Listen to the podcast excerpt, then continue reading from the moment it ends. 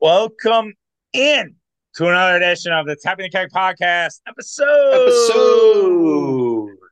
524. Charlie here with you. Uh, Mitch on the other side of the Zoom. We're going to talk what's next for the Milwaukee Brewers. Talk about the dynamics of the Bucks Celtics rivalry and how it has ratcheted up. Do the Bucks deserve that top spot in the the preseason power rankings, or it doesn't matter?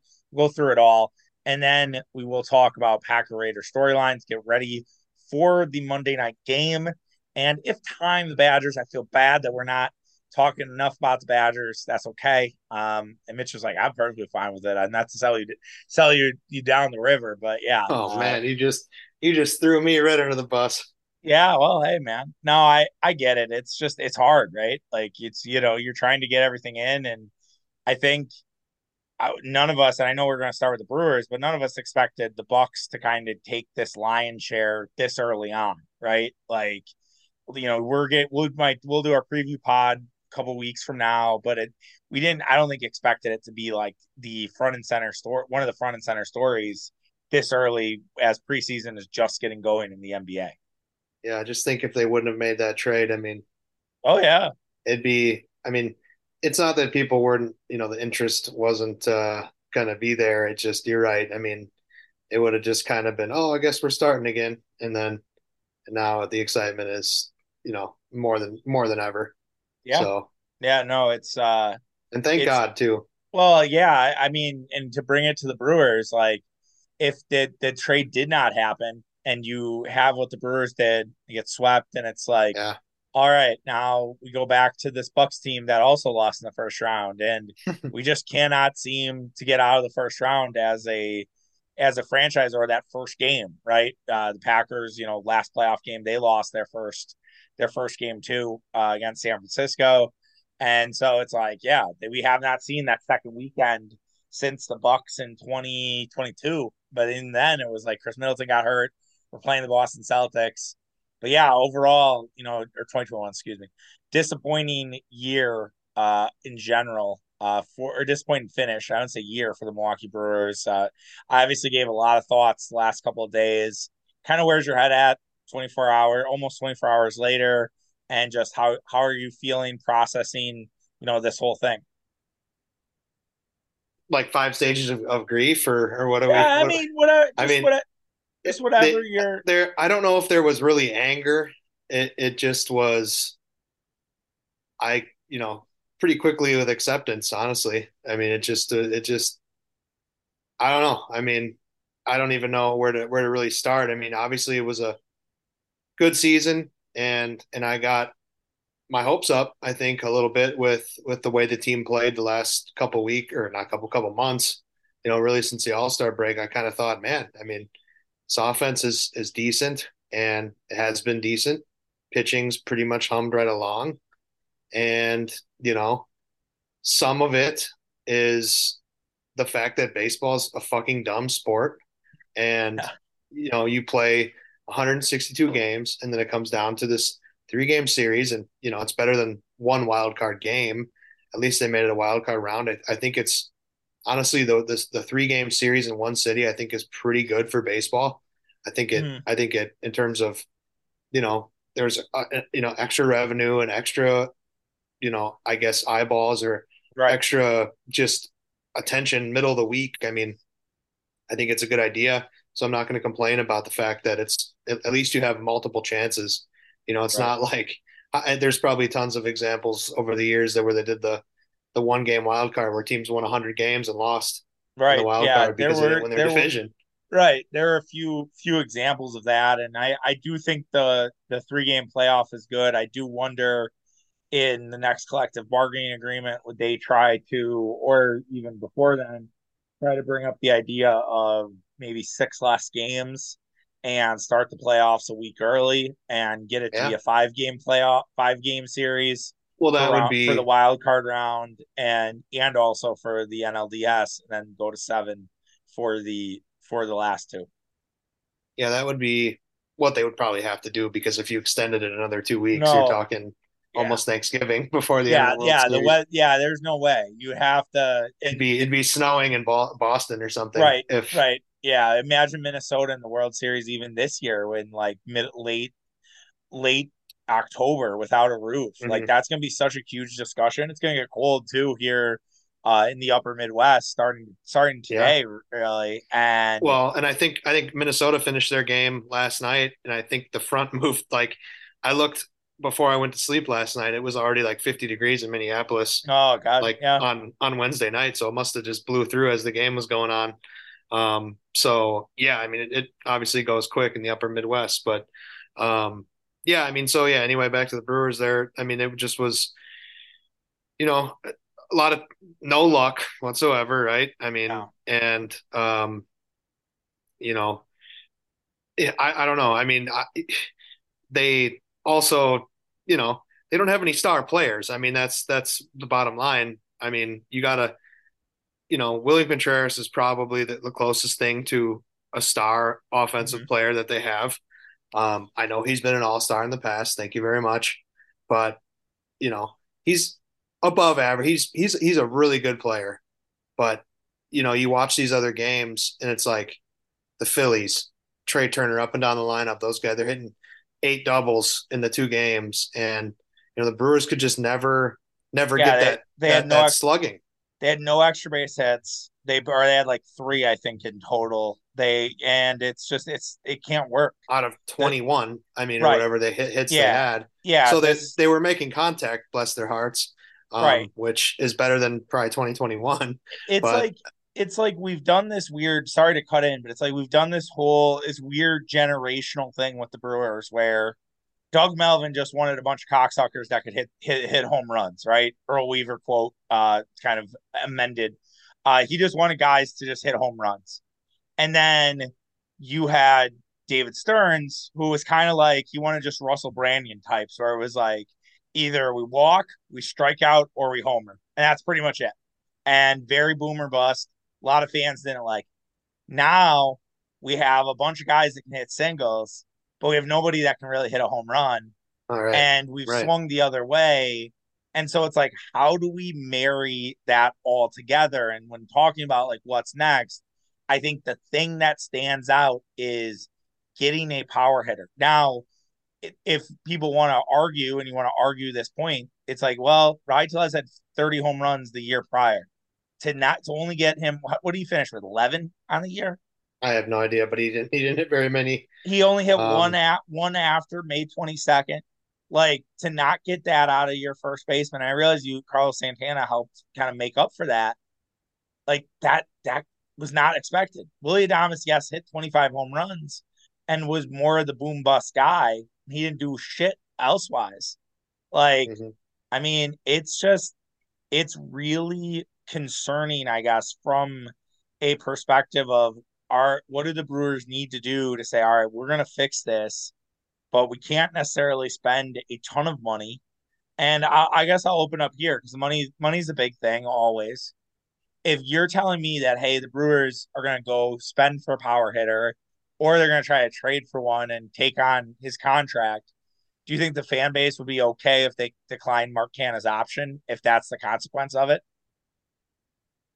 Um, with the fan base, I, I mean, I, I guess people really like Mark Canha. I mean, right. Everybody would be I, like, "Oh, the Brewers aren't spending money. The Brewers aren't doing this." Like, you know, especially if it came over in a trade, right? If they brought somebody over in a trade, and then they're like, "Well, we can't afford Canha now because we, you know, we have that money is now dedicated to this individual." Like, I, I don't know. I'm just saying, like, I think what I'm trying to get at and I, I was trapping you a little bit, I'll admit, is I think Brewer fans, you know, have to do a better job of understanding they cannot have it all. That it's just not possible in the economics of baseball. It is not going to be everything. They they just can't have it all. They can't have spend a yeah. ton of money. They can't, you know, have an awesome farm system. Like the pack the Brewers can do some things, but they can't. Do, I saw one guy, and I didn't engage with it because it was late at night. I didn't feel like fighting. But he's like, "Well, the Bucks did it. Why can't we do it?" It's like, "They have a fucking salary cap." Like, sorry to yell, but like, they have a salary cap. Like, it's not that hard. Like, there's no salary cap in baseball. we have to like gotta gotta get smart. Which should basically which should should give you more reason to probably keep. But like I, yeah. I don't think that I don't think you I don't think you need Mark Canha. I mean honestly, I I I don't know. So I guess I can't really answer your question because I can give okay. a fuck less honestly if That's Mark Canha's back. I mean he's you know especially if Jackson Chourio is as good as everybody thinks he is, and I'm sure he is. You know what are you going to do? Play him at first base? I yeah. guess that would be what you'd and have then, to do and then, then, you're block and then you're blocking Tyler Black, who is another guy who has a little who has on base for days and can hit the ball. The real interesting thing will be how does the fan base react when we trade either Sal Frelick or Garrett Mitchell for a different type of hitter? Because I think that's on the table. Um, yeah, they're. Too, they're they're too similar. They're two similar players, and they came up at the same time. And I just don't know if you can have like three versions essentially if you lump Yelich in there of the same player. Now, could you trade right. Christian Yelich? Uh that to me that's interesting. You're, you're, you're pretty stuck with that, I think. I I've, I've never that's never really crossed my mind. Well, mean, Yelich had a four an over four war this year. He is the face of the franchise. I think that matters. But if you talk to a team and with how salaries are going in today's day and age, yeah, Yelich is on the hook for, let's see, he's on the hook for a lot more money. So 26, 26, 26, eh, it's what? How many years? One, two, three, four, five. He's on the hook for five more years at 26 million a clip with a mutual option at 20 million at age 37. Ah, man, I don't know. Like that that's not a ton of money for some of the big boys. And when you have the big boys who want to get back in, whether it's Boston, whether it's New York, both New York teams for that matter, uh, if the Dod- if the Angels fall, sh- Angels already did fall short, and they want to make a splash, they lose Ohtani. Like I don't know, would someone get desperate and try to trade for Christian Yelich? I mean, I think you'd have to you'd have to jump on that if you're the Brewers. I mean, you can't. Yeah, absolutely. You can't you can't be you need him to, to be a star if you're going to pay him that much money. Right. And you and turn he's just turn, not anymore. You turn, you turn around and you give Chourio seven years, $111 million, which is what the contract Corbin Carroll got before the season started. And I'm not, and I'm not saying he'll be Corbin Carroll next year, yeah. but that's basically what you're seeing a lot of. Julio Rodriguez. You just, you just buy out all their ARB years, basically. Right, exactly. And you just, you say, fuck, and that's the new trend in baseball. And I, I've been telling people for a while that I'm convinced that Chourio is going to get a huge contract at some point, and I don't know when, because that's I think their plan. I think they are planning to ahead for the future, kind of what they did with Freddie Peralta and Aaron Ashby, which Aaron Ashby jury's still out after a, a injury plagued year, but Freddie Peralta that deal, giving him that cheap of a contract, looks like such a steal after the second half that he had. Yeah, I, am just trying to think like why why teams why a team would do. And this is like a sidebar conversation, yeah. I guess, but it's like why do teams do that? I mean, buy out the ARB years with guys like you're you're not gonna uh, other than just to like take care of them.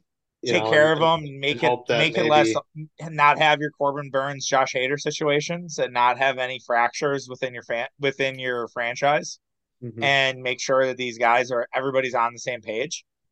Yeah. Um, I mean, I, I appreciate that. I mean, that's that's kind of new school thinking, I think, for baseball. I mean, oh, obviously, totally. this is only a couple years of this of this evidence, and and it seems to be mostly working, except for like Wander Franco, but not because yeah, well, yeah, on the that field. Was, that wasn't the Rays. That was not the Rays' fault. Um, it was their fault for not doing better due diligence, but that's here nor there. Wander Franco just piece of shit. I mean, they they didn't know that, and the but to go back, yeah, I mean that's the Braves model. That's what the Braves have been doing, mm-hmm. and that's what made them successful. I was like, well, how can they afford all these guys? Well, they pay them right away. Austin Riley, Albies, Cunha, they're all under contract at affordable rates, right, and they which... are they, and they're a massive market, and so the com- combine the two, and you can pretty much do whatever you want. You have house money, really. My question is how how much does Mark Attanasio want to do that? I think he'd want to do it for Chourio and maybe one more guy. I don't think he'll do it for all. I think it will be uh one or one or two guy and that's it. I don't think it, that... it might be it might be Chourio and Misiorowski or Ch- Chourio and Gasser, and that that'll be it. See, like I feel like guys got to play at least, I don't know, a you know a year, right? Ideally in base in in uh, in the majors, or God forbid, like spring training or something. I mean, I, I'm not. I wouldn't give Miz, Misiorowski a six year right. deal after I don't know you're you're you're much bigger on the minor league production than I am. Um, so I, I, appreciate that that thought. But yeah, I mean, like with Mark Attanasio, you know, the Braves, what they did, I don't see Mark doing that because that's that's still quite a quite a bit of money tied up into, and th- yeah. that's one example. Obviously, I know you're it's just, cool. it is just an example, um, but think about how much more affordable guys are if you literally go to arbitration compared to just paying them ten million dollars a year, right? Which just to give them the the commitment and the um in the, financial, uh, the security, financial security, yeah. So, you know, but the team ends up paying twice as much as they probably could, right? Um, so you Speak, know. Speaking of an ARB guy, Corbin Burnes, you know, will be up for arbitration again next year. I was it's interesting how the Corbin Burnes meter has swung around for me personally. I was originally at oh yeah, trade him at trade him before the year starts. Learn from your learn from your Josh Hader mistake. Learn from your Josh Hader mistake. Get out of it before you have to do it at the trade deadline and just cut cut loose there. Then as the season went on, Brewers are playing better. Burnes is pitching better. I'm like, maybe just run it back with everybody. Fuck it. And if it goes sideways, then trade him in July but you have this weird opportunity where you have a bunch of veterans with a bunch of talented young guys, and if you infuse it all together, it could be really, really special. And you have one more shot with this window. And then after what happened on Tuesday, I'm like, well, probably it's time because hmm. can't yeah. pitch in the clutch. I mean, and I know that teams are going to talk themselves into it. Teams are going to convince themselves that, oh, we can fix that. We can figure that out we can we can rein it in for him. My dad made an interesting point, and I you were watching a TV broadcast. I was there, but he's like, I think he gets too mad at the umps when like things aren't going right, and it throws him off his game and it throws him off his focus. And when that happens, he he just can't pitch the same way that that he does when he gets the strike zone that he wants.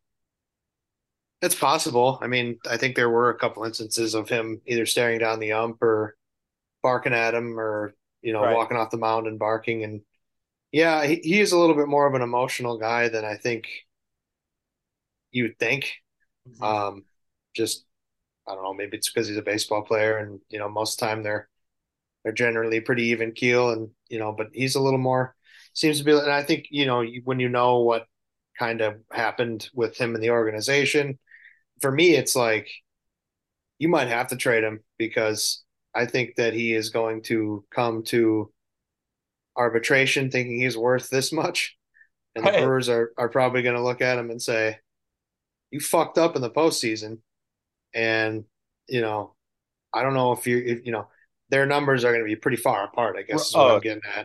Totally. And, and, and, with the mess that, that has been the last whatever two years really with him, um, I don't know. Maybe it's just better off for, for both sides to to part ways and and see what see if you can get a haul for him. But I don't know. I mean, he didn't have a great year really, and you're kind of selling, maybe not selling low, but not selling as high as you could have. Would you agree with I? I said I think after that performance, I said for the overall season it was a C plus year for Corbin Burnes. Would you agree with that, or do you think that's too harsh of a grade? Probably about right. I guess I'd have to look at the numbers in front of me, but I know that it wasn't what you know, 2021 and 2022 were. Right. Um, I, yeah. Sure. And it, yeah, I think that was. I saw something. I forget who who it was. Three point three nine ERA, ten and eight. Um, one of the, one of one of the good beat writers the Brewers have was saying that Burnes gave up three home runs in that game, and that was the third time he had done it this season and he had not done that at all in last season 2021 2020 um, which is just jarring right it's jarring to hear that And yeah, I think the haul might be smaller, but I also wonder, you know, are the Brewers going to look for a guy that can help you immediately? I've half joked with y'all about Corbin Burnes for Pete Alonso. I don't think that would happen. Um, those trades, those Jrue Holiday, Dame Lillard trades don't don't typically happen in baseball, right? But I think you can get guys who are ready to go now, can contribute to the team, and maybe one reliever, maybe a lottery ticket guy, right? Where it's like, we'll just take a chance on this guy who's in double A or, or high A, and we'll see if it works because those guys have worked out in the past and they're lottery ticket, right? Um, I don't want a ton of lottery tickets for Corbin Burnes. That would be a disaster. But I, I do wonder, you know, will a will a team, you know, get ahead of the curve and try to get Burnes before before he's a free agent next season, and then subsequently probably sign him to a massive deal. Yeah, well, that would probably be what, and you would think probably a West Coast team, but I don't know. I mean, yeah, Pete I mean, Alonso's was, interesting because they're they're in similar situations. Right. Although I don't know if Pete's like at odds with his organization. Well, but, I mean, um, there was a rumor going around that Alonso was not the favorite child. That it was that they love Lindor and they've put their eggs in Lindor's basket, and they don't really they're not as like keen on Alonso. But again, with David Stearns taking over, that could completely change. David Stearns could look at Pete Alonso and say, "Oh, Pete Alonso, like he's this, this, and this, and actually he's more valuable to what we want than uh Lindor or something like that. Not that they would get rid of Lindor, but yeah, I mean, he's making a 14-5 base. He also is in his last year of arbitration and then a free agent at age 30. So, and he just hired Scott Boras to represent right. him. That was news yesterday, I believe. So it'll be very interesting, right? And he had a great year. He was, you know, terrific. And so I'll be very curious to see what what Alonso does in fact get and where and, and where does where does that go and if he does get moved if it's not the Brewers or it's somebody else I'll I will be fascinated to kind of see where see where that all that all sort of ends up I I think the other for the guys, record I just want to sneak this in real quick for the record David Stearns Corbin Burnes was one of his first draft picks so. oh interesting because Burnes was a 26 was like a third round pick in 2016 right. Right. And that was that was Stearns' first draft as the Brewers right. With the Brewers organization. So right. Yeah, I mean maybe he likes him.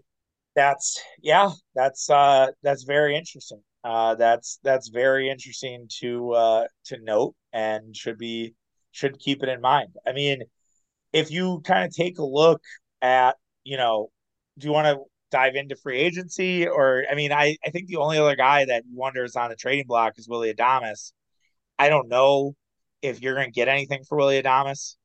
Um, I think Willy Adames has. I, I still kind of believe in Willy. I think he can be he can be a good player and be you know 250 hitter and hit 20 home runs. I just think he he needs to get back to that point, and I I, I think he can. But I'm also not going to. I'm not going to freak out if they decide to they decide to trade and move on from Willy Adames either. I think Willy's pretty expendable as well. Uh, unfortunately, just because of Turang's a shortstop. I think yeah, naturally, and Turang is a great fielder as well. Willy's actually was was pretty good. I mean, advanced mm-hmm. analytics wise and and even eye test wise, he's a pretty good fielder. But um, Turang obviously has five more years of team control, and I think that long term you're, you're looking at Turang and you know, sometimes you have to trade guys to to re you know to yep. get something for him. I mean, you don't you don't want to let them let everybody just walk. Yep. Um, so it again, it just sucks that you know Burnes and Adames had probably eighty percent of the production you would have liked to have seen probably right. this year, if not if not one hundred and twenty percent of the production you would have liked to have seen. So, you know, yeah, you're right. It's tough. He's got one year of, of ARB left, just like Burnes. He's 28. Um, so a little younger, but I, yeah, I don't know. I mean, I'm I'm not sure what you get for what did he hit 215 this year, maybe. Yeah, 215, 25 homers. Yeah, you you'd you'd hope a team would just take a chance on, hey, we can fix some of the things that we noticed, and maybe Adames is part of a Burnes package that nets you a bigger a bigger haul, right? Um, maybe and and that that could be that could be part of it. It could be. I was kind of thinking like Tyrone Taylor could be part of that package because like I like Tyrone Taylor, and I think he he's another a good, guy. good pro, right? But it's like we have a lot of outfielders, man. And I just I don't know where he fits in. I like Tyrone Taylor a lot. It's not a anti Tyler Taylor. It's just is he really part of your future? Yeah, I mean, Uh, probably not. I I would say no. yeah. And so yeah, I mean it's interesting. Like the Rowdy Tellez is in his last year of ARB. Do they decline arbitration and let Rowdy walk? I kind of lean towards that. I hate saying that. I like Rowdy, great guy, but you know that great guys don't just um become baseball players. You know what I mean? Like Mhm. you gotta you gotta have production out on the uh out on the old diamond. I mean, yeah, you gotta you gotta do something. He Right. really had. He was basically a zero this year, Yeah. which is a- pretty hard to do. right. It was absolute absolutely nothing. So if we're looking, if I'm kind of paging through uh, you know, the the guys that are available in terms of in terms of free agents for next season, uh, I I'm trying to look like Josh Bell as a player option for 16 and a half million. I think he picks that up. I don't want anything to do with Josh Bell either. Um, Teoscar Hernandez, again, you have a ton of outfielders. I don't think that that's that's worth it. Matt Chapman's interesting, but he's going to get a lot of fucking money. So I don't think Matt Chapman would be on the table for for the Brewers unless it was like the Yasmani Grandal year where no one was paying for anybody, and they're like, okay, we're gonna we're gonna just give we're just gonna give you a one year like nineteen million dollar deal. That'd be the only way to get a guy like a guy like Matt Chapman. Chapman would be obviously a, a dream. I mean, pretty much. I don't know what his average was, but the dude is Made twelve five last year. that was a salary. Yeah, 12, 12 and a half million was what yeah, he got. I, am sure that was at like his final ARB year, right? Uh, might have been. I'll, I'll I can dig into that, but probably. But the dude, the dude is, you know, a brick shit house and is a great, one of the best, if not the best, third baseman, uh, defensively, and has a ton of pop. I mean, that would be, that would be a dream scenario. I mean, he, you know, he's probably not in the cards for the Brewers, unfortunately. But No. I don't know. I mean, that that's the thing is like, you know, you look at you look at the Brewers payroll, and they're like they they kind of have been hovering around what twentieth in payroll. You know, so not Pittsburgh Pirates or you know that level of of low. You know, credit Mark Attanasio for spending. You know, he's not John Fisher. Right. You know, which is complete DEFCON one situation Right. and, and, and bizarre situation, frankly. Mhm. Um, you know, in a, a very one of a kind type situation. So that's Yeah. probably a bad example, but you know, he- he's still. I think what I what I and a lot of Brewer fans want to see is like, can we can we get that one extra bigger bigger money slot? You know what I mean? Right. Yeah, you have a you have a I don't know what their what is their payroll. Let's let's 150 something like Yeah, that. something like One- that, yeah. 180. Can you can you go up 20 million more than that? You know, Right. on on one bat. I mean, I feel like the Brewers are pretty much like you know, again, you know, we're talking about everybody leaving, so it's hard to you know, I, I'm not really maybe it's maybe it's just coming off the loss, but you know, I don't really want any of those guys back that we talked about. I mean, I could care less. I mean, I, I could care less if they got traded. I mean, I I, I don't want to let people walk necessarily for nothing. I'd like to trade those guys and get something for them. Um, but let's say let's say everyone comes back, right? Mhm. And you, you the pay, payroll as it sits right now is is roughly the same on Jan- January first. Can we get a twenty an- another twenty or twenty five million dollar bat? Right. You know, Yeah, I don't, know. I, Yeah, I I mean, that, mean- that's that seems pretty steep, but I think that's what it would take. Well, here's like the like the good and bad of like Chapman because I looked at his market value on Spotrac, and they say he should make about like six for 103, and I'm like, oh, that's that's affordable. Like I actually think that's doable for the Brewers. Like I think a six year, 103 million dollar contract is not bad at That's all. like that's like And- twenty million a year. Not yeah, even. it's no, it's 17.2. And then you have Tyler Black at first base, and Chapman's then your third baseman going forward. But then I look at who he compares to, and it was Dansby Swanson, who got a seven year 177 from the Cubs. And so if he's getting 177 from somebody, you're just not getting that. And that's the frustrating thing about baseball right now is these guys are just getting overpaid. They to no fault. Like I'm, I'm not shaming them for that, but yeah, it's yeah. it it's just it's interesting. It's like we're gonna probably end up with like fucking Rhys Hoskins coming off an ACL tear as the as the first baseman for next year, which I would talk myself into. I guarantee okay you. that. Right, but I and I would talk myself into it, but that's that was what the Brewers are going to do. They're going to give Rhys Hoskins like a one year, ten million dollar prove it deal. Made twelve last year. They'll they go one for twelve next year, and they're like prove it and and see what happens. I don't know. Yeah, I mean, that's what they that's what they do. They they go bargain hunting, and that, I don't know if Rhys Hoskins. I, I doubt he leaves Philly. Is he? A, is he going to be a free agent? Yeah, he threw out the first pitch you know, for game one. So I would, I would assume no, but you know, but never know. That's the thing is like, yeah, baseball is honestly the obviously the, the the system, the free agency, it's all fucked. Yeah. Um, there are some guys that are worth what they get, and but they won't be in a couple years. Um, right. I mean, like Trea Turner comes to mind. I mean, that's type of guy like you do that money for.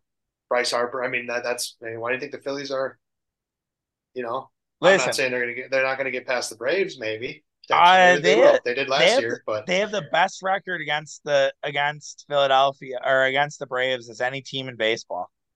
Phil, the Braves did not want to see Philly, and I think you're going to get a, a lot of conversation about reseeding in the next week and how it's unfair to the Braves that they're they're playing Philadelphia and that the Dodgers hit the Diamondbacks. But I and I'm also just so excited for Braves Phillies. Like I'm very much looking forward to it. It's a great rivalry. It's an I mean, it, games it's like best to eight wins. You know what I mean? Like it's going to be an right. awesome series to watch. So the Brewers had a 125 million dollar payroll this year. Mm-hmm. And what did Philly have? Probably like 250. Yep, 245. fifth in the league. I would have lost prices right though because I was over. I was over that 245 number. Yeah. Um, but Angels at two thirty. Yikes! Ooh. And now you're going to lose Shohei Ohtani. Who the fuck do they even have? Trout uh, obviously they, making 40, Rendon, 40 million. Rendon makes Rendon. Yeah. Rendon has the worst contract in baseball. Like Anthony Rendon is just stealing money, mm-hmm. mostly because he's a piece of shit too. Like that doesn't help when you're like making all this money and then you're also an asshole. Seven year, two hundred and forty five million dollar contract. That's yep. patently absurd. What That's, has he got left? Like three or four years left? Like probably uh, four or five, four or five see, left. One, two, three. He, he signed three. it after he signed it after the Nats won the World Series, right? Right after he was a cocksucker against the Brewers and everybody else in that playoff run, like the classic like NCAA guy who gets hot and then gets drafted. So he's got high. three three years down on that deal, so he's got four left. Raking um, thirty eight a year. So he's getting thirty eight. Trout's getting like probably 40 or more. Yeah. Um, I think they, they might pay one of the, their pitchers a, a, decent amount. No, do they? Who's no? All their pitchers are young. I was gonna say I thought maybe they they had a pitcher they gave a bunch of money to, but no. And so yeah, I don't know. Um, it'll be it, all in all, it'll be very interesting to see how the playoffs play out, what that does to the spending. You know, if the Orioles win the World Series, then there's this whole case for tanking, right? Like it's I mean like, the the Angels uh, sorry, the Angels no, had like That's okay. I mean, a hundred million on the injured list this year. That's incredible. More than that. No, it's they are like we think we're a cursed franchise. Angels are far more cursed than us. Far you more. had Rendon who makes more than Trout actually by like a million dollars a year.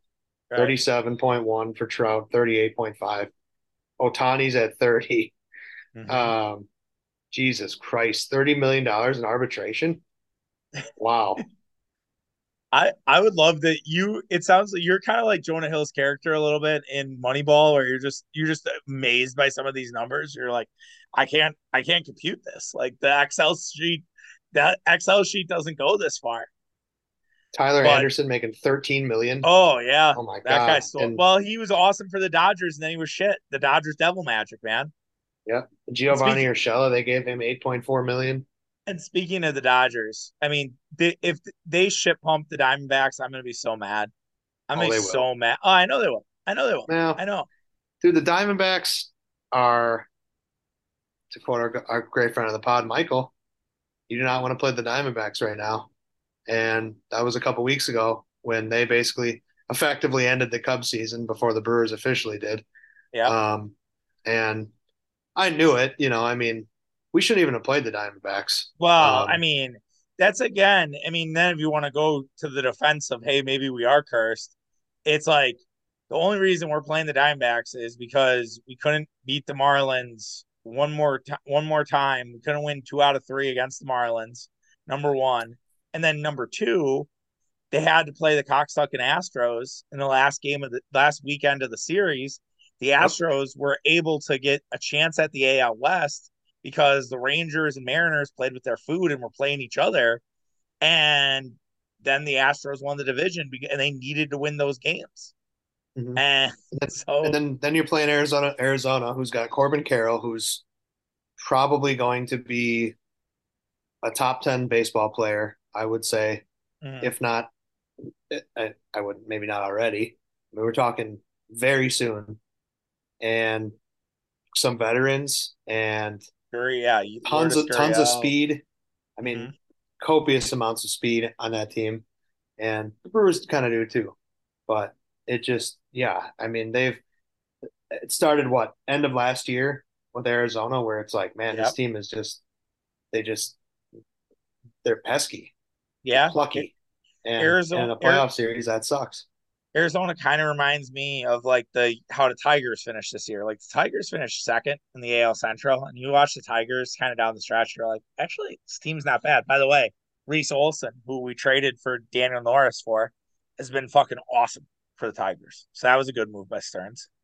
Um, but you know, just you know, whenever you got to get Daniel Norris, you got to do it. Like that's it's a pillar really of Stearns' co. So that's that's gonna enjoy that. But yeah, man, uh, Diamondbacks were frustrating. I wish we could play the Marlins. Um, what's your favorite Marlins memory of that two game series? None of it. They got just shit pumped. So I did games. not realize that that the Marlins. That's only the third time they've made the playoffs, and the other two they they won no, the World Series. They made the COVID year playoffs. They beat the Cubs in that COVID year. Oh yeah, maybe. So I don't know. I think I heard that on Le Batard's show, and maybe they just weren't counting that because I frankly wouldn't really count the Brewers no, oh, COVID year is COVID year is absolute Mickey Mouse. Um, that's that's the one that's the most Mickey Mouse of them all. Um, but yeah, oh, definitely.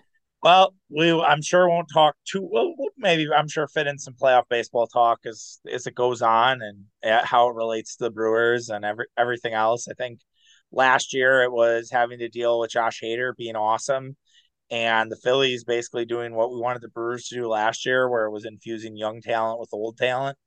I don't know if we'll have a lot of that this year. Um, I actually, for my own mental health, if the Braves and Dodgers just run ramshot and it's Braves and Dodgers in the NLCS, that would weirdly make me feel better because then I'd be like, you know what, they're two best teams, and yeah. you know it's kind of like well, the Brewers would have got destroyed by whoever, whoever you know, whoever they would have got stuck with in the second round. So that the Dodgers, you know, yeah. I mean, maybe, it, that's maybe that's copium for me, but oh yeah, I mean, yeah. There's there's Cope no is, way. Oh uh, no, I was I there's say, no way we're getting past those teams. Hope no is chance. like the the word of the of like the the it's that's the buzzword right now. Like everything is cope. Um, and uh, it is. You you are right though. Um, it would it would have been a uphill climb. I would have probably talked myself into it, like I typically do. Um, but yes, you're ab- you're absolutely correct, and yeah, it would make me feel better if it's even if it's the Phillies. Honestly, it's Phillies Dodgers or it's Braves Dodgers. Like I I can sleep at night. If the Diamondbacks get through, that'll be then I'll then I'll start getting pissed off. Then then then we have a little bit of a problem. So and and then like I kind of want the Twins to do well, but I, as I said yesterday, Mitch, those fans are Vikings fans too, and I, I just can't. I don't know. Like our good friend Sites is not, so maybe I'm rooting for the Twins just for Sites' happiness. I'm not sure. Yeah, I mean, we'll we'll see what happens with them. They got to play Houston though. So Yeah, you might have heard, you might hear good on the night, good night, broadcast, Jim Kite. you might, might hear on the broadcast that uh, Carlos Correa once played for the Houston Astros. Yeah, we're gonna talk about broadcast teams. I mean, I. God, Boog, Boog is is one of the greatest, but man, they were. uh Yeah, you were at both games, but I was. it it it's it's you just forget. I don't know if it's a baseball thing. Yeah, maybe I don't notice it as much in basketball or with series, but it's and maybe it's because the, the the games are spaced out, but it's like they were reciting the same bullshit both nights. Um, you know, about I can't think of an example off the top of my head, No, it's just okay. Yeah, you know. And also, since I've logged 350 hours playing MLB The Show this summer, yeah, um, I, he's he's the voice of the game, so that's part of it too. Where like I've just heard a lot of it. He yeah. sounds exactly the same.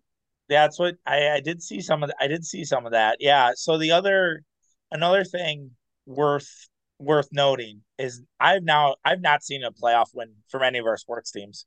I'm 0 4 in my life since 2011. I don't think I went before that, but I have not seen a playoff win.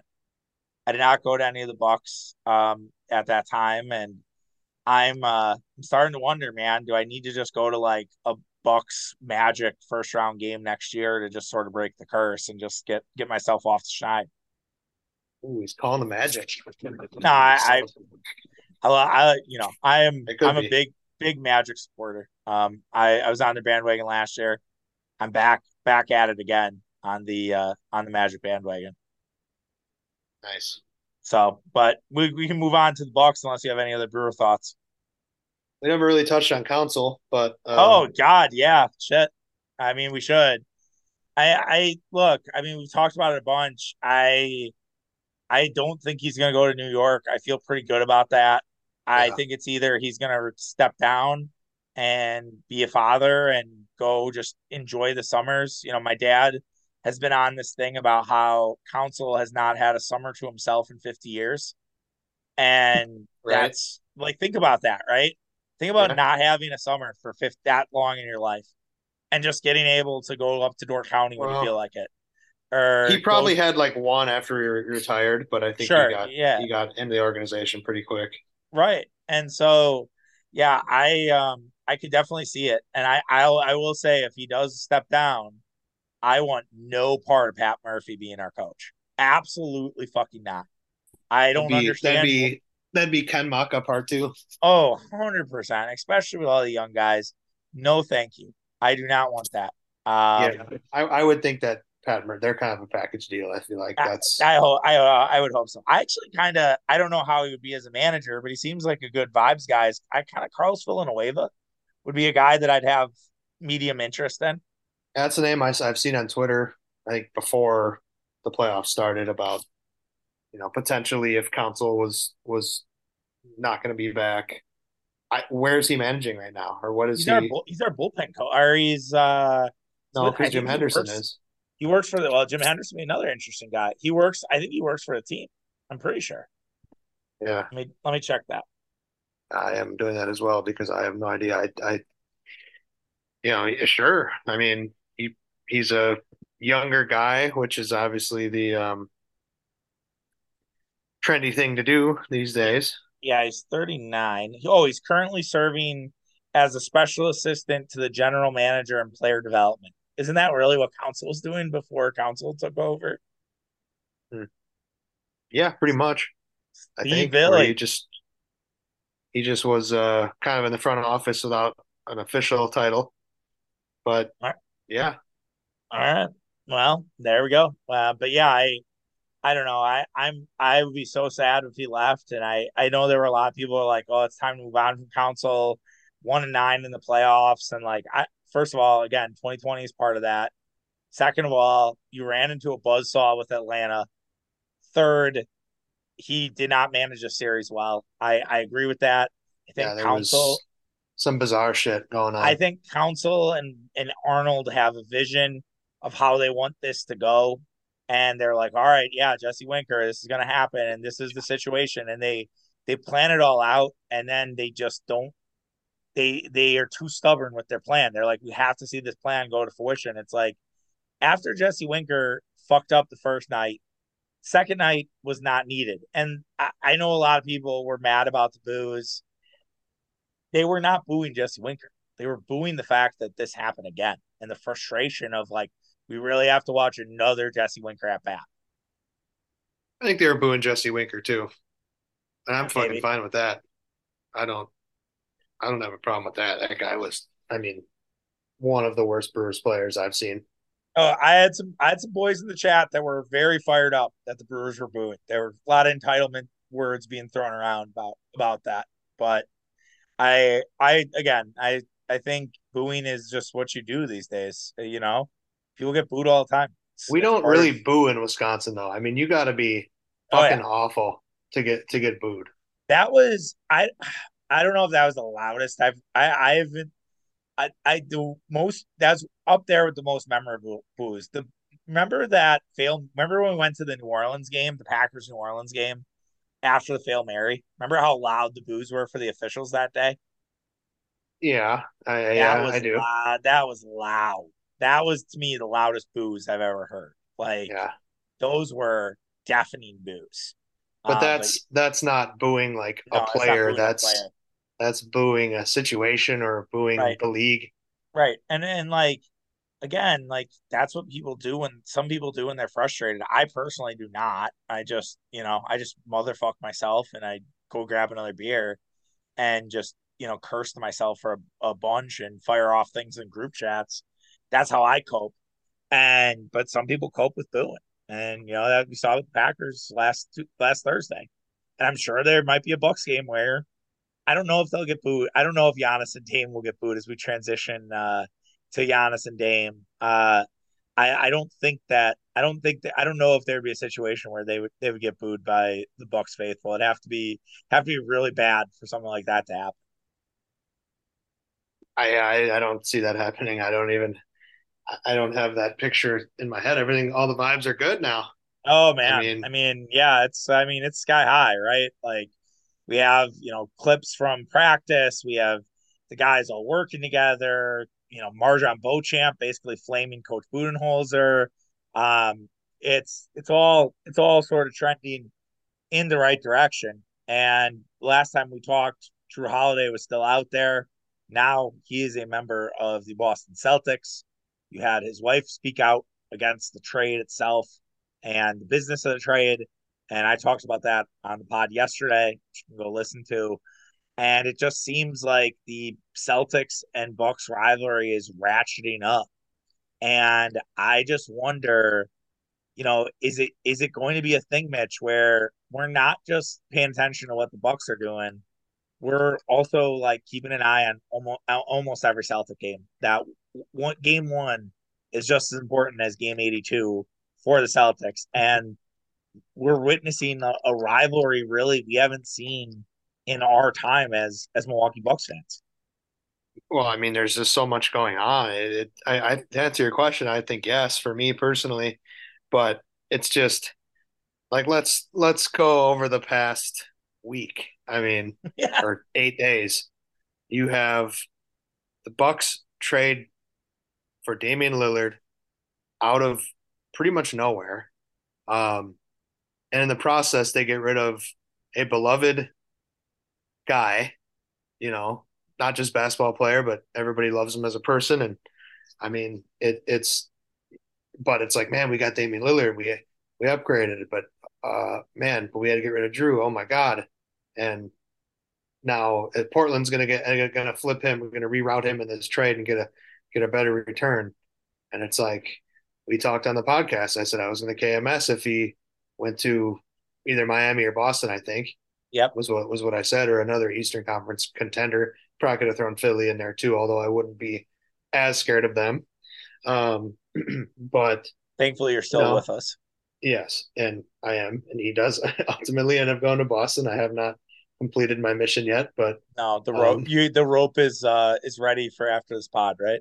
Uh, pretty much. Um, but no, um, I just so then and then so you've got the Bucks who upgrade, and then the Celtics come through with the answer to, you know, the the the Dame the Dame stopper, Jrue Holiday, and then you get all this conjecture from the national media types starting to, you know, basically spinning it that Boston is now better because they have a better top six allegedly, right. and um, and we've suddenly never said a fucking word about Jrue Holiday since in two years, and right. all of a sudden Jrue Holiday is a potential Hall of Famer.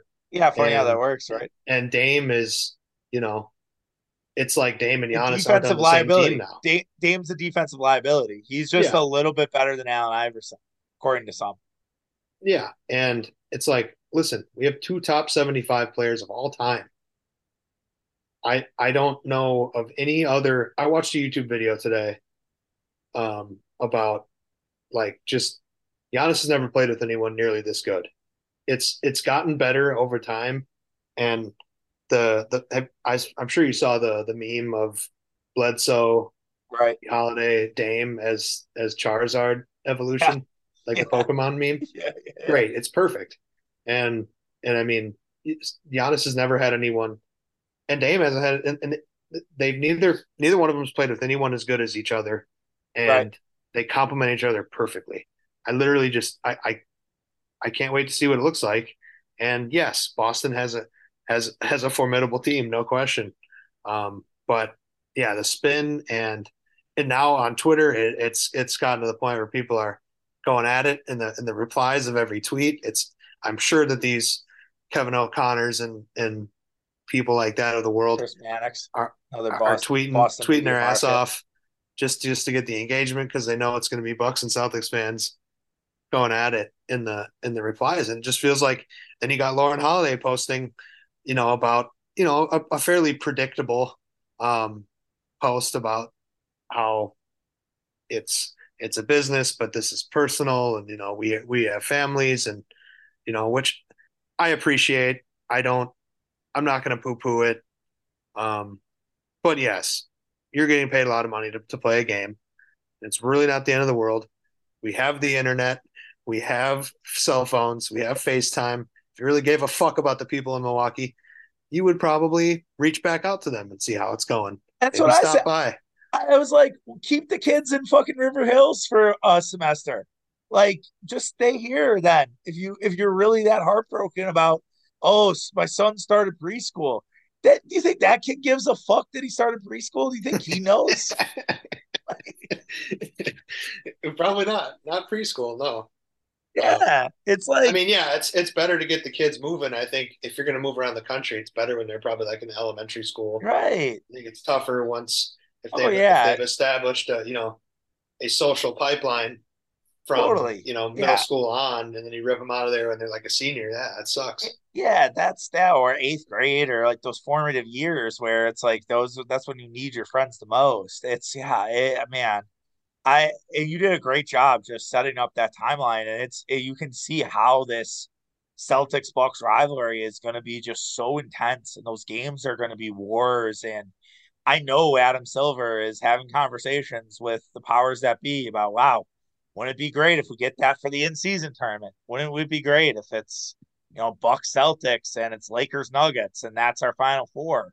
That would be a wet dream. That's what the league is hoping for because all eyes would be on that game.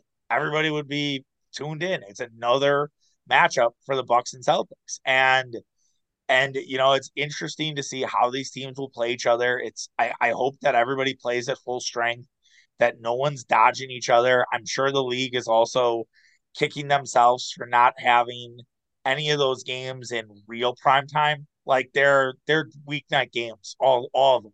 None of them are on Saturday. None of them's they're not playing on Christmas against each other, and you you have to think the league is just you know they didn't know this would happen, but it's it's yeah. definitely uh it's definitely an L on their part that they they didn't get this for you know one of the premier spots in the basketball schedule. Well, that's what they get for demoting the Bucks to the fucking 11 a.m. game. Well, right. I mean, I mean that's yeah. And then guess Should what? Thought now, that one through and then at 11 a.m. because you know what? They wanted to talk about Giannis to the Knicks for a fucking hour before the game, and they probably still will, even though it's pretty clear the guy's going to sign the extension. Like I don't know how many more thing, how many more clues the national media needs. Like we have it, a it, we, have a we have a Antetokounmpo's store opening up. Uh, which by the way will be a shit show. I I will advise all of you do not like they're doing like a signing, they're doing a raffle for so Zoom freaks. Are you telling me to not get sucked into that like I did for the Dame rally? Oh, buddy. I mean, we could talk about that for a second. I I nailed the Dame rally 100%. This was post pod. I had told you, you would text our group chats like, who's coming to the Dame rally? I was like, oh, this is a marketing play, dude. Like, and you're, and eh, you kind of bristled back at me. And then our friend Murph went, and then it's like, well, if all the fellows are going, and all the fellas want to go, I can't like not go and yeah. I I was late, which was great, which was an unbelievable move by me. Yeah, you came out looking looking like smelling like roses. Oh yeah, I had a five. That was a five k performance for my for myself. Like I I nailed that, and but yeah, it's. Well, uh, here's my thing: was it really that bad? I mean, no, no, no. The it like I said, I think it was a, a good marketing idea. Just the execution. It was, it was a little. Oh, yeah, right. It was a, it was clearly kind of thrown together when there wasn't a stage, I should have known. And it was, it was a bit of a red flag. Like, okay, why isn't there a stage? You know, I would have thought he could have got up there and all he had to do is say, let's go win a win a championship. And right. that would have been good enough for everybody forever. Right. And he didn't. I mean, but I think we don't we don't know him very well yet. I mean, and I think he's he's seems like I, have listened to his. He had a pre, nice long press conference on Monday or yep. no, no Tuesday. It was after yep. media day, yeah, after yeah. practice. Maybe it was Wednesday, and you know he's a very like low key. I think like kind of, but like very thought out too. I mean, he's not he's not given, you know. I'm just no. happy to be here. Answers. He's he's given tons of thought on answers, and I think he's just like, just kind of like. I mean, think of like literally like what would Jrue Holiday get up there and, and say say something? No. Probably not. He just walk through his Middleton. family and and yeah, I mean they're all like he's literally like kind of one of one of us. I mean like it's right. It's it's uh he'll talk a little he'll talk a little shit on Twitter. That's the only difference that he sure. has compared to the the other guys, which I like. I think that's good. Uh and also let's also consider this. Unfortunately, he's getting a divorce. He he filed for divorce and and that. that that yeah just came out, and so it's like, man, you're going through divorce, you're bringing your kids across the country, you're likely going solo, you're not with your wife. Mm-hmm. Um, yeah, there's a he's got, there's a he's got three kids crawling on him. He just got off a four hour plane ride. Right. two hours late. Yeah, probably a little sleepy because you know the the time difference and everything else, and yeah, I is it was fine. Uh, but it's going to be very fun to watch him. And I agree on that presser. Like talking about grinding Malcolm Brogdon pick and rolls with Giannis was like, holy shit, dude. Like you're already doing that. Like you're not just going out there and rolling the ball and being like, all right, let's let's just do pick and rolls and see what happens. And the, the line about, all right, you can clog the paint, but I'm going to shoot nine threes. And we have never had that. That has never been a part of it. And also, actually, seems... I, I did laugh at that part where he was like, "Yeah, teams are gonna have to try to, you know, decide if they what they want to do, or they're gonna let, are you gonna let me shoot hit nine threes? I was like, man, I don't think we've ever had anyone hit nine threes. No, and I well, and I you know, I want to go back real quick to the Celtics a second here, but like my dad obviously down in the dumps after the Brewers loss. I was like, dude, you should just go all in with the Bucks this year. Like this is if there is a year to go all in with the Bucks, it is this year. And and I I told him that and it's like he's like, Yeah, you know, I I care. I I care a little bit more and he he sells me that, but it's not it's not, I don't know how much I believe him. Uh but yeah, it's it's a it's definitely a year to watch them almost nightly. Like it's nightly appointment television because you just do not know what you're going to get with this this basketball team and it's going to take a little bit of time but they'll figure it out and you don't get boston until i think november 23rd which that's setting up for a big week in itself because if marquette has a good maui week that marquette will you know be in that tournament with a bunch of big big blue bloods you have that game buck celtics and you have packers lions on thanksgiving day so like yeah, that's a that becomes a, a pretty heavy week uh now with the Buck Celtics, and that that that should be a game though that a lot of people probably tune into because it'll be blackout Wednesday before everyone is actually blacked out on that day. So yeah, so it's the night before Thanksgiving. Must be yeah. an ESPN game. Mm-hmm.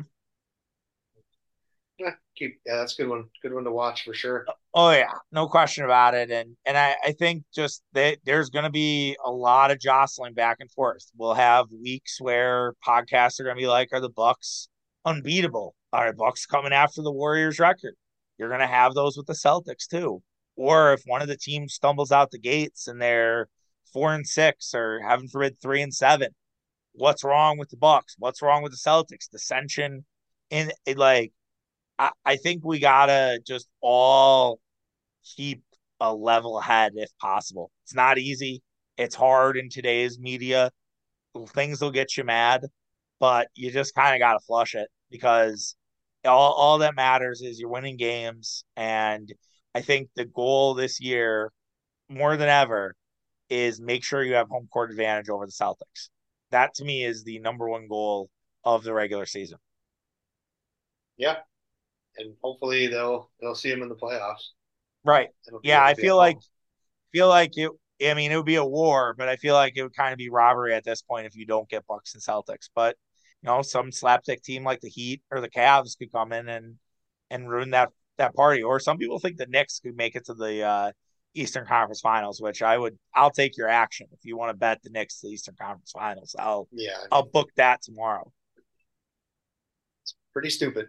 Oh yeah but you know that's how that's how it goes. All right, we're long in Packers Raiders. Packers kind of forgotten team. It's kind of funny how that that happened. I I do wonder if they played you know back to back Sundays. They're playing you know, a couple days from now.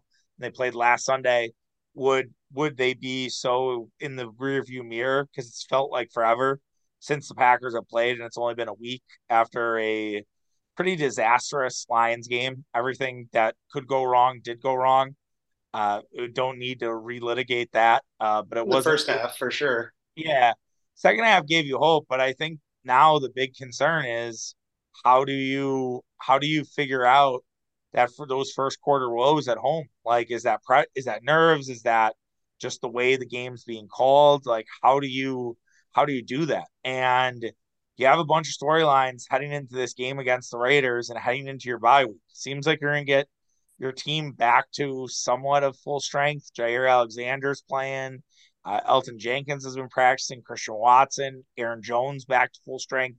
This is probably the first time, Mitch, that we're going to see the real Packers. Before we get into the nitty gritty, though, you are you still a Raiders fan or you used to be a Raiders? Like, can you just tell the people like how you had Raiders fandom or if you still have Raiders fandom? I would say I'm mostly out. I mean, I don't I don't really care about them anymore. I don't I don't know. I mean, I used to be I kind of just picked them out of out of I don't know. I never really clung to the Packers obviously that much. Um growing up, never went to a game um until I was like in high school. And then I don't know, I just decided I need a favorite team. Okay, the Raiders. And they were awful back then. I mean, that was the Jamarcus Russell days. And, you know, then they, you know, started to get a little better and were a little bit more competitive a couple of those years in like the early 2010s. And um, I don't know, I just kind of started falling off a little, probably like in the, in the mid 2010s. And I think when they left Oakland, it was kind of like, all right, I mean, now it's this ain't this is out of control now. Yeah, this ain't this it, it's it's all glitz and glam now. It's not it's not silver and black anymore. Right. It's not my it's not my Raiders. Basically, is is what you're what you're referring to, and uh, and and that's fair. And so at, at, this point, it's like, I mean, I don't know. I guess no. I'm a Packer fan. No, I, I I hear you. You're you're a Packer. You're a realistic Packer fan who needs to bring people down, Murph, people like me and Murph down to earth sometimes. That's really your your role. I'm but I'm, it, I'm, I'm, an un, unbiased observer. It's a it. I would say this is a pretty big one for the Packers though, because I can't really call it a home, a road game. It's going to be filled with Packer fans. You're going to have 80% of that place in green and gold. uh, which is going to be great. Um, the Raiders have a good fan base. They have people who care, but you know that True, but they have, people... they have more fans in California than they do. I yeah. mean, you, right. they, I bet you, you know, they get a better better fan attendance when they play the Chargers. Yeah, or, no, that's a great point. Like, um, who else is out there? Well, I guess it just would be LA. Yeah. At this point. Yeah, the two LAs. I think 49ers, it's pretty split. And then I don't even know if I'd want to go to a 49er Raider game. I think there would be just too many fights to yeah to mean, even to even count. Uh, but I, I think you're going to get it. So, and it's a game where you the Raiders really haven't been that good this year. Uh, it's Maxx Crosby, Davante Adams, and everybody else. Um, they don't they don't really have a lot of guys. Like Josh Jacobs had a good year last year, but he's struggled. He's not been the same Josh Jacobs, and yeah, it's a it's well, a game. The, the Raiders offensive line did a did a Packers offensive line impression on Sunday and gave up six sacks to Khalil Mack, right? Who was and, pissed, pissed off in that game, I'm sure. But oh yeah, and and you have you should have that Packer team seeing right after that happened. This is a game they they need to win. I think they need to win. Like I, I don't. I'm not going to put a must win tag on it, but this is one that you can't you can't fuck around and find out and lose because you'll be two weeks later, just like we were with the Atlanta game, and we're like, how do we lose this game? Um, because they're just not a good football team. And then maybe you ask yourself, are the Packers a good football team? And so we'll see. I mean, the Davante versus Jaire thing is going to be it's going to be massive. Uh, Jaire, you know, talking a little bit, talking about how it's going to be strap your chin strap. I'm not missing this game. Like I can't. It's gonna be me and him the entire game. Like I love that from Jaire. I just need that energy from Jaire against everybody, man. Like I, I need that when you're going up against Drake London. I need that when you're gonna face Jerry Jeudy or Courtland Sutton in two weeks. Like I, I need that every fucking game, not just when the big boys roll around. Yeah, I mean, I, I, are the Packers good? I guess is a, is a pretty good question. Um, oh yeah, it's pretty early to, to I guess, rule either way on that one. But I don't know. I don't think they're any better than a eight win team. You know, I mean, it's I think that's that's fine. It's just that's kind of what the expectations are, right? I mean, unless yeah, you're yeah, you're still holding out hope for for uh for Las Vegas later in the in the year. The over under the over under was seven and a half or seven. So yes, you would be right. At eight, that would that would make sense. I I think they're slightly better than that, but I will also admit the Lions are better than I thought they were. And yeah. that and and that's just it. Like and well, Brian, and, yeah, but, I mean that's that's very uh, the Lions are better than the Packers. I think that's yeah. but the line the offensive line was so banged up coming on a short week that they just got their ass kicked and that really really derailed everything. There's no question, but you know, the Lions do seem to be for real. I mean, they're right. Well, their defense seems to be better than than it has been. Yeah, and and you also like have to you have to bring your juice with the Lions. The Packers just haven't brought it. I mean, that was the topic I did the open before I talked with Shaken last week, where I was like, they have a Detroit Lions problem. They have to figure out how they bring that energy. And I kind of compared it to Lovie Smith and how like Lovie Smith was so focused on beating the Packers loved beating the Packers. The Packers never seemed to come to that that table. And it was frustrating to play the Bears all throughout the Lovie years. And then, you know, it's obviously changed, but they need to do that with the Lions now too. And but to go back to the Raiders game, it's like, yeah, it, if you're at least an eight, but I, I think even if you're an eight win, nine win team, you beat a team like the Raiders. Raiders aren't good. And Jimmy Garoppolo is not good. And you you take advantage of a bad offensive line and yeah, maybe Davante Adams beats you once or twice, but you gotta you gotta win this game. Yeah, we'll see. I mean, the Raiders with Aidan O'Connell or Jimmy Garoppolo is Garoppolo he had a concussion, right? Yeah, he hasn't cleared protocol, but he's been practicing. Was the uh the word on the street? So how does, how does that how does that work? I don't get. Uh, you, you can practice. Know. Jamal Adams. I mean, Jamal Adams wishes he had that that concussion doctor. Um, but yeah. I don't know if you saw that. Um, where he tried to fight the concussion doctor. It's pretty awesome. Um, well, it's true because he, he didn't play for like a year, right? So right. yeah, yeah. He comes back got, and he takes one shot, and it's like one shot. He can't play again. yeah, you're done. All right, lights out. See ya. Um, but anyways, yeah, I I don't know how that works, but I uh I I think the uh I I really think that we are we are in a situation where you gotta take advantage. They don't run the ball well, even with Josh Jacobs because of that bad offensive line.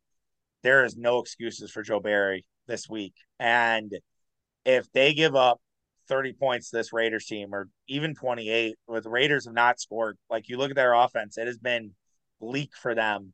And if they if this is not a a masterclass by Mr. Barry or something similar, I I don't think they fire him if they win. But if they lose this game, I I don't know how Barry hangs on. I don't know how you how you make that case because the Raiders are just so goddamn bad at running the football and their and their defense just has not been not been good this or their offense has not been good this year. Yeah, they have they're like probably 23rd and 25th in offense.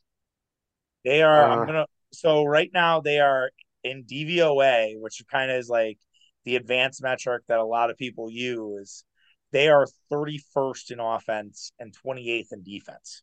They're the 30 they are slightly better, or actually they're they're much better, but they're the 30th best team. But and the Bears and Giants are only worse than them. No, no and the Bengals are pretty awful too. Yeah, um, Bengals are down on that list. It's like, but but Atlanta's 27, and you lost to Atlanta. So again, to your point, like, are, are we sure the Packers are good?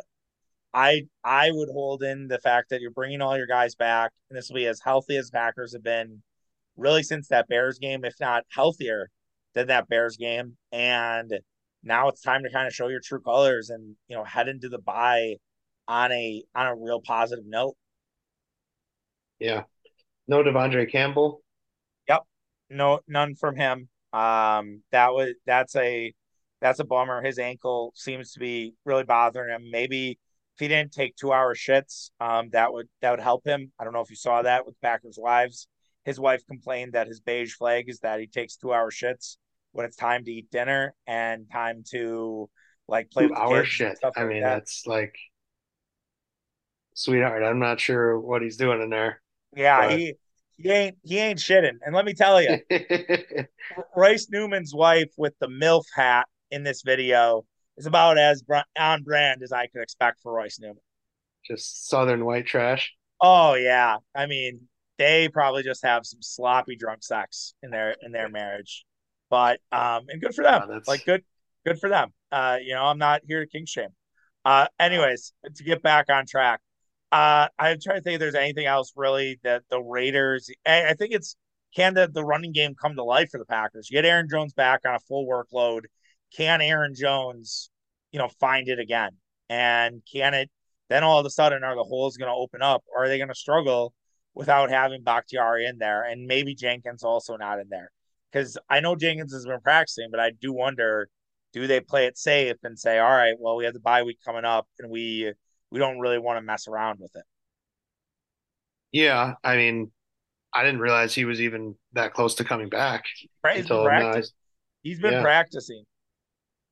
He's so, been practicing all week, so it's uh it's certainly interesting. There's certainly a door open uh for Mr. Jenkins to. So hard uh, to say. Like I mean, they they, you know, with the game Thursday last week, I feel like a couple guys sat out, and you know now it's you know you've had a, a 10 days off a full 10 days off in between games right. right. and then you're going into a bye yeah it's I, I don't know i mean I would think that everybody should be should be going right. If if yeah if there's no really no reason to with the buy coming up.